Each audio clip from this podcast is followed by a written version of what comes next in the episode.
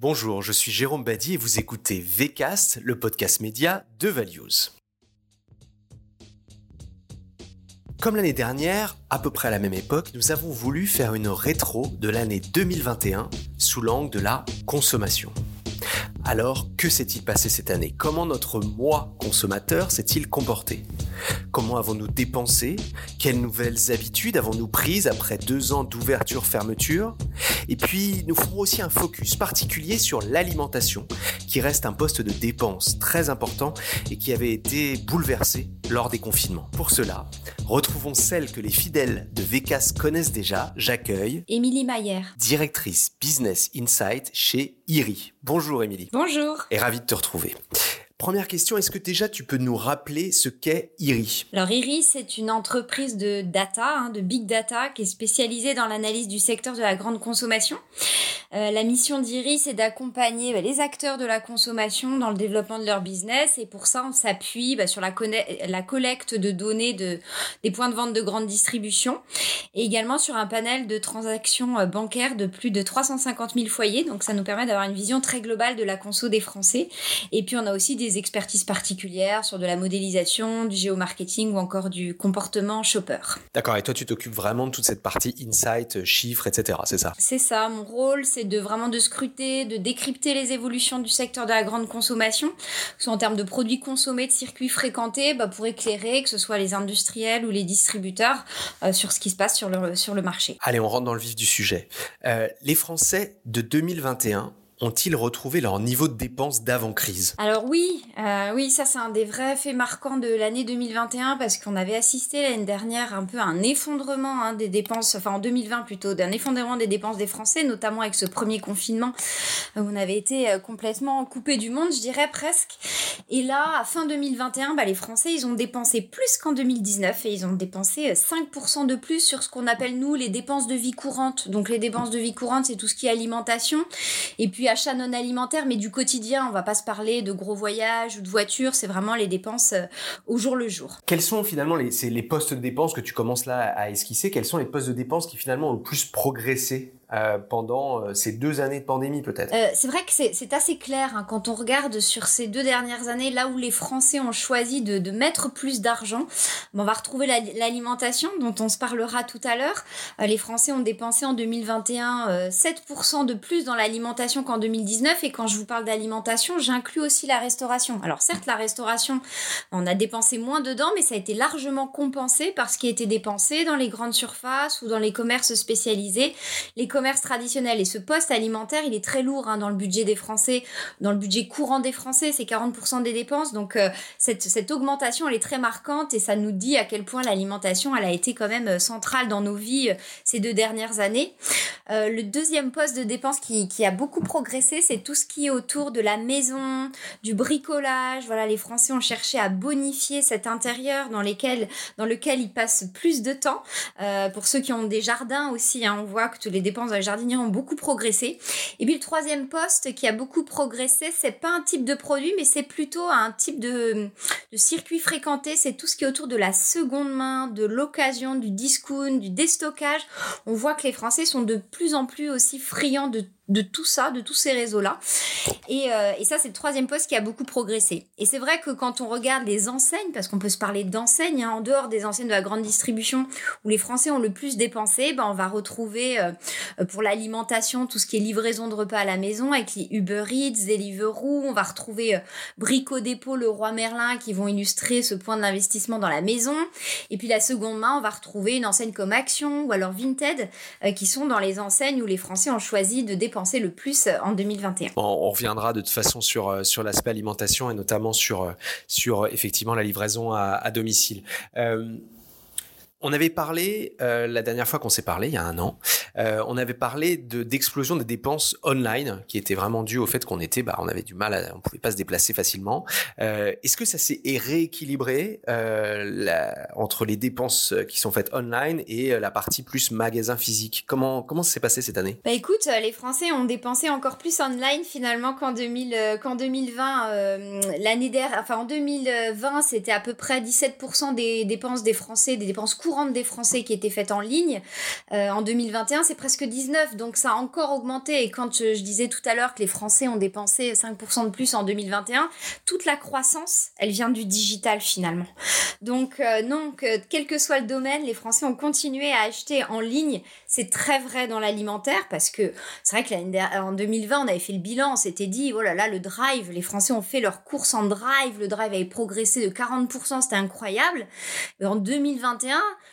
le drive a réussi à empiler un plus 5 sur un plus 40. Donc euh, voilà, honnêtement, c'est pas le pari que j'avais fait. Hein. Je pensais qu'il y aurait un effet de, retour en 2021 à la baisse, mais pas du tout. Donc ça fait que le canal euh, euh, digital des grandes surfaces, il a progressé de 50% en deux ans. Donc c'est tout à fait colossal.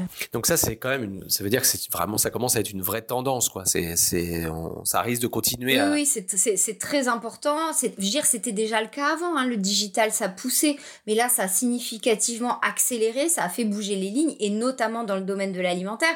Je parle du drive, mais je citais juste avant, et on en reparlera tout à l'heure, tout ce qui est livraison de repas de restaurants à la maison, ça, c'est des croissances fulgurantes en 2021. Bon, et à l'inverse, euh, quels sont les, est-ce qu'il y a des postes de dépenses qui n'ont pas encore retrouvé leur niveau de 2019 euh, Alors 2019, on le prend souvent comme une sorte d'étalon hein, de globalement dans l'économie euh, pour voir effectivement comment on a retrouvé après cette crise impressionnante qui nous a alors oui, il y a des postes de dépenses qui sont toujours bien bien dans le rouge, hein, tout ce qui est autour de la mode, des vêtements.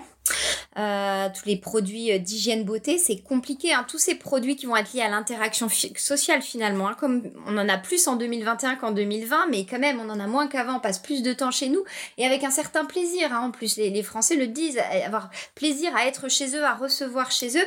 Mais ça, ça a un impact voilà sur les vêtements, sur les produits d'hygiène beauté. Ce qui n'a pas récupéré, c'est la restauration à table ça va de mieux en mieux, mais il y a quand même un déficit par rapport à 2019. Tout ce qui va être autour des sorties, des spectacles, de la culture, le cinéma, et puis tout ce qui est transport en commun, chauffeur VTC, taxi.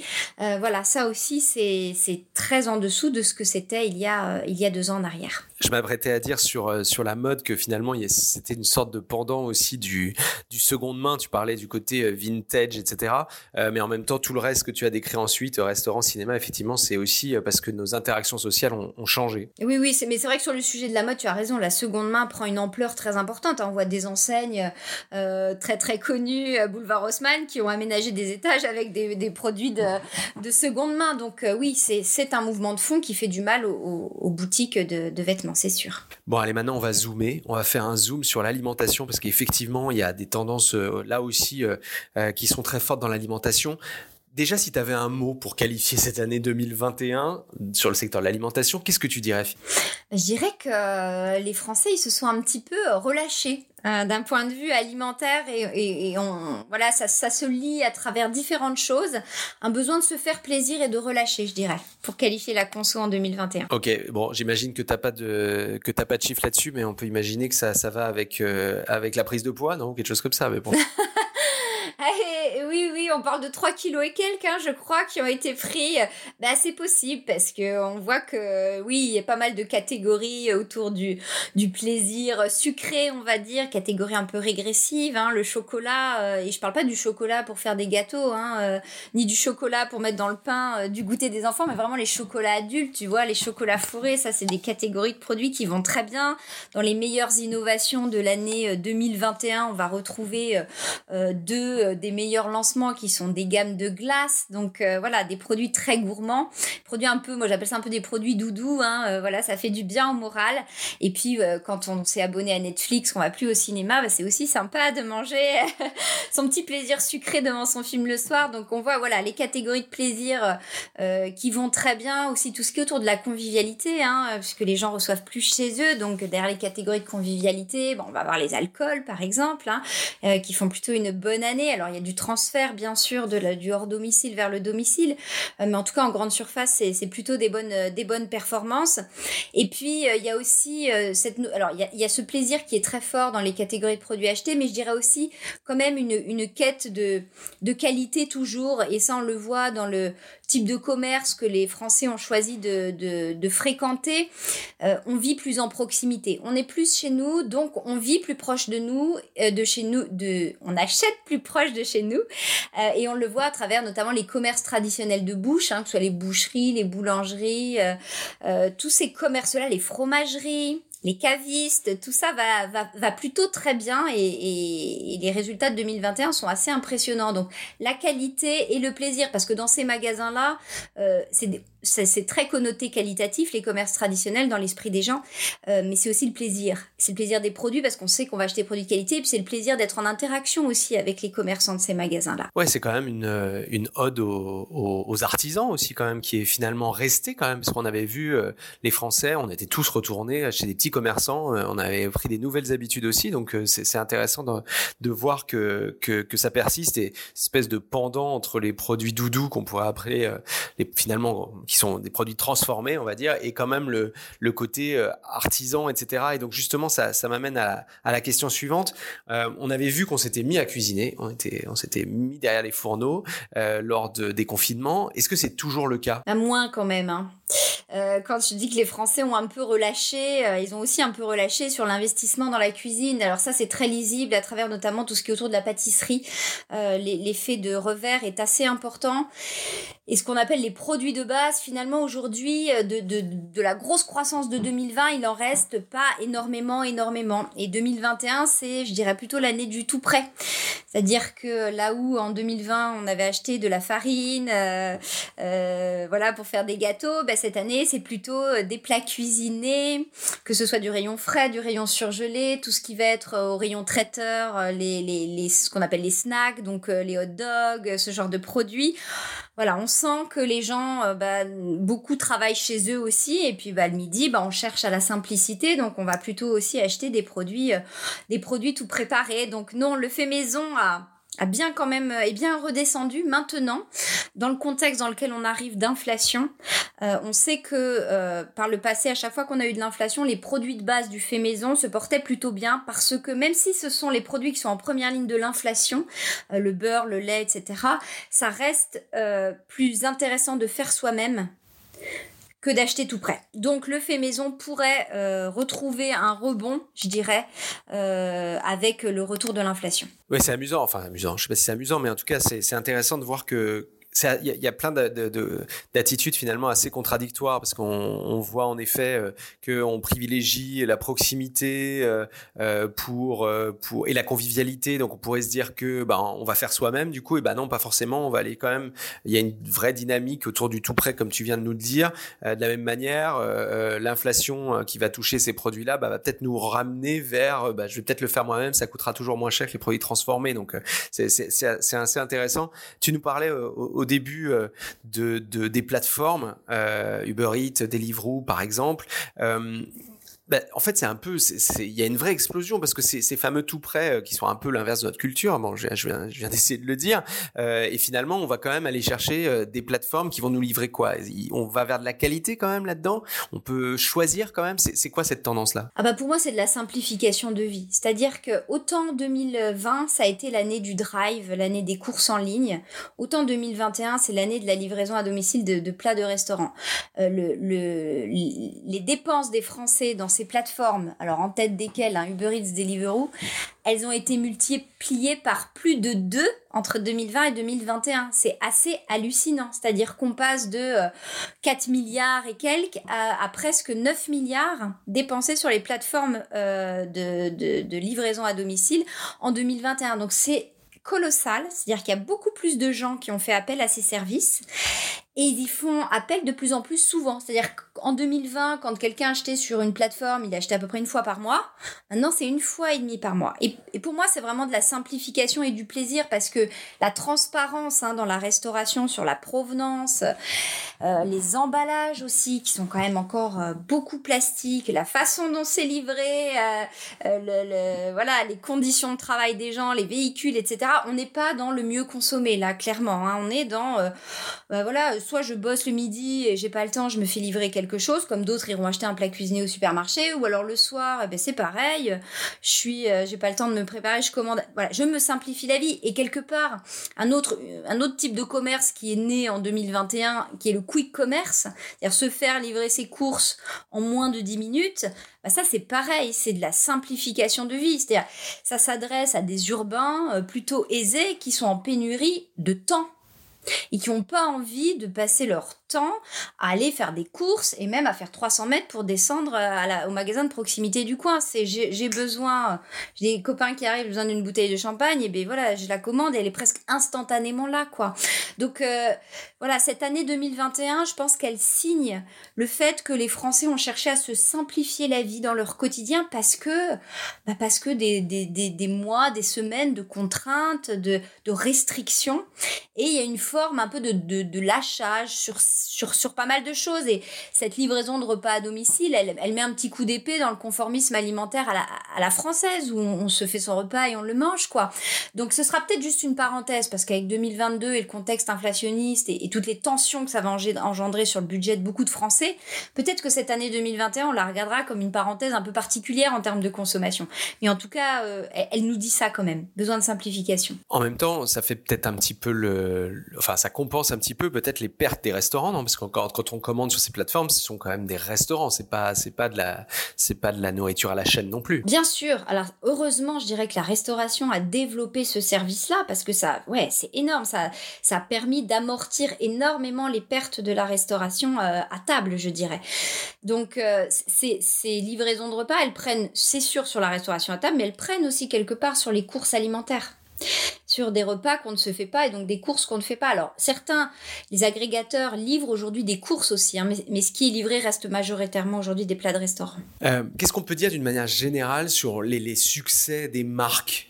Euh, est-ce qu'il y a des grands enseignements qu'il faut retenir sur cette année 2021 Eh ben encore un encore un élément qui va signer la recherche de plaisir des Français parce que 2021 euh, c'est l'année des marques nationales. Euh, les marques de distributeurs sont dans le rouge en 2021 tout au long de l'année 2021 et c'est vraiment les marques nationales qui réussissent après une année 2020 de forte croissance quand même à plutôt bien s'en sortir et, et on sait que dans l'esprit des gens les marques nationales ça signe mieux le plaisir et la qualité que la marque de distributeur.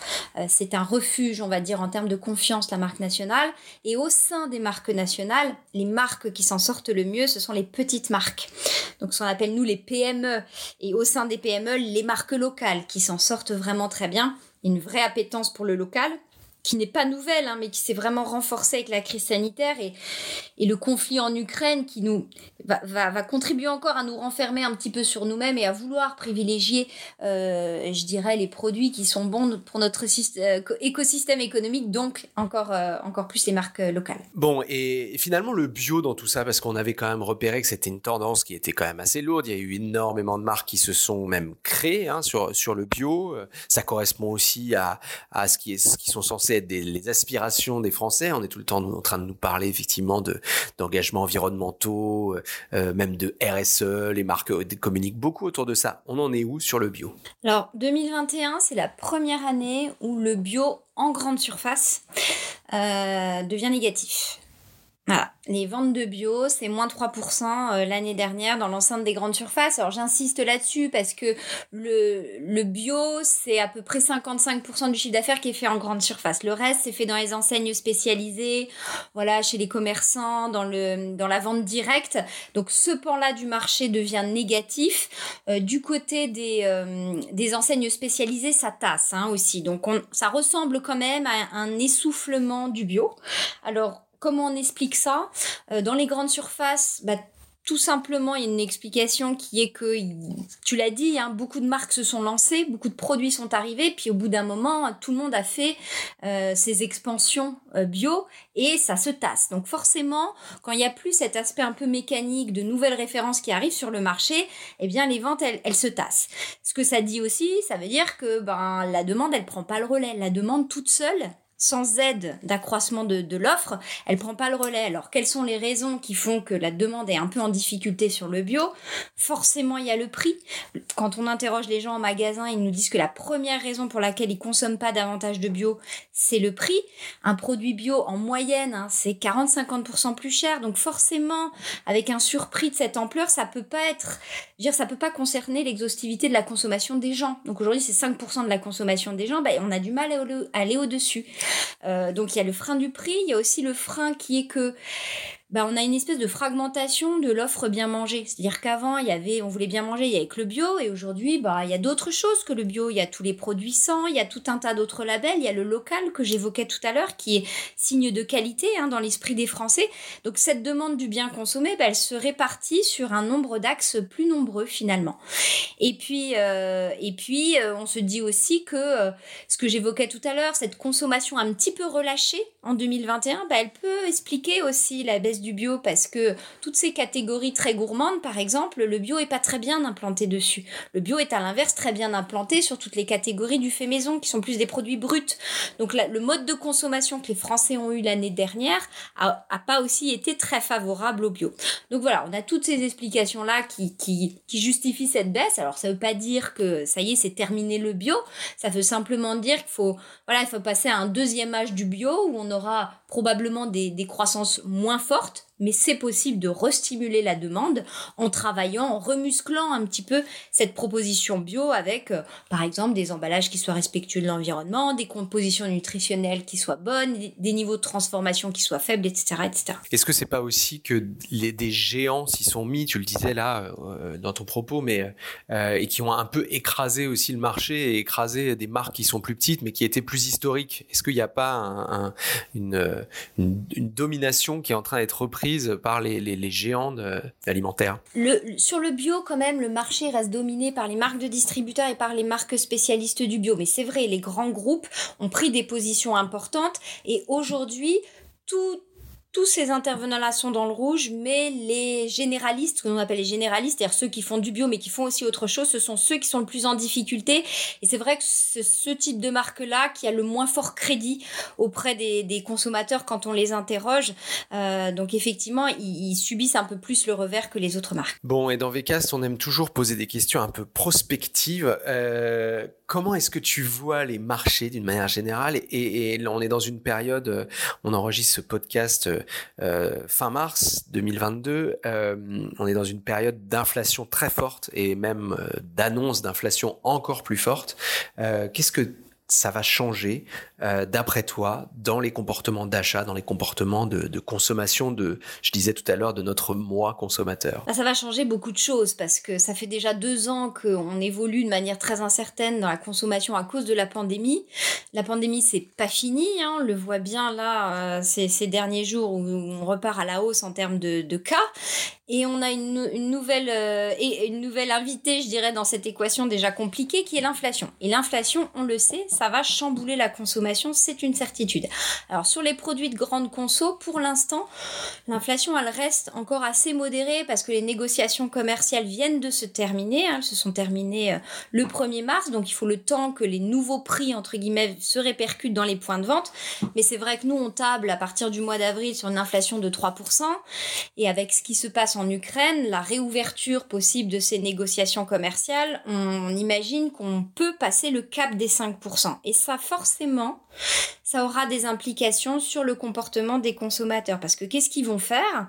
Ben, Ils vont revoir un peu le répertoire d'achat parce qu'ils vont aller chercher le meilleur rapport qualité-prix. Donc ça va avoir des influences sur les produits qu'ils achètent, sur les marques qu'ils achètent, sur les circuits de distribution qu'ils fréquentent.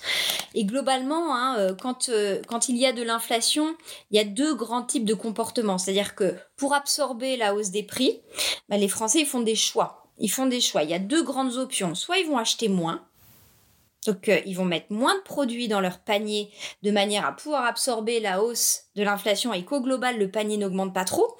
Donc comment ils vont faire pour acheter moins? Bah ils vont aller euh, possiblement moins souvent en magasin Ils vont acheter des conditionnements plus petits parce qu'on va pas arrêter d'acheter euh, les pâtes même si elles sont à, à plus 20, mais on va peut-être acheter des paquets de 250 grammes là où on achetait 500 avant. Hein. Ils vont faire des arbitrages entre certaines catégories, peut-être arrêter d'acheter des produits qui sont moins cœur de repas, moins indispensables pour pouvoir se concentrer sur les produits euh, vraiment centraux dans l'alimentation. Et puis la deuxième grande option, après acheter moins en quantité, c'est acheter moins cher. C'est-à-dire que je ne sacrifie pas les quantités, mais quelque part, je descends en gamme dans ce que j'achète. Donc, euh, bah, par exemple, j'ai acheté de la grande marque nationale, je vais acheter de la marque de distributeur. Ou au sein de mes marques nationales, j'ai acheté plutôt du premium, bah, je vais plutôt acheter une marque cœur de gamme. Donc ça, c'est une variation au sein d'un répertoire de marques. Je vais aller un peu plus dans les enseignes de discount, dans les enseignes de déstockage. Et puis, euh, bah, quelque part, peut-être que j'avais engagé sur certaines catégories de produits à consommer du bio, bah, je veux continuer à acheter des yaourts, mais je peux plus acheter des yaourts bio, donc je vais revenir sur des yaourts conventionnels. Quelque part, ça, c'est, je dégrade un peu mon mix, quelque part, en termes d'achat. Donc voilà les deux grandes options. Donc vraiment, il faut être, euh, faut que les marques, elles soient très à l'écoute de ça, qu'elles regardent vraiment ce qui se passe, parce que forcément, il va y avoir des, des, changements assez importants. Et, euh, et, et comme dans tout, euh, tout moment d'incertitude, il y a des poches de croissance qu'il faut émerger, donc qui vont émerger, pardon. Donc voilà, bien identifier ce qui se passe, pour pouvoir euh, agir aux bons endroits. Et ça me fait penser, il me semble que l'an passé, on avait parlé de, de, des parts de marché grandissantes des, des enseignes de discount. Euh, on va peut-être avoir un comportement euh, différent et se tourner vers des, des enseignes qui sont capables de nous, de nous proposer des produits moins chers. comment tu vois cette question? Alors, il est certain que les Français vont aller se... Enfin, que les enseignes qui ont une forte image prix seront probablement les gagnantes de, de l'année qui a démarré là. Lidl, Aldi, ce sont des enseignes qui se portent très bien, qui gagnent des parts de marché. Euh, et, à mon sens, le gros atout qu'elles ont, c'est que contrairement à la crise de 2008, euh, elles ne sont pas uniquement sur le prix, elles sont sur le prix et la qualité. Euh, le, changement d'image et, et, de positionnement de ces enseignes-là a été très fort.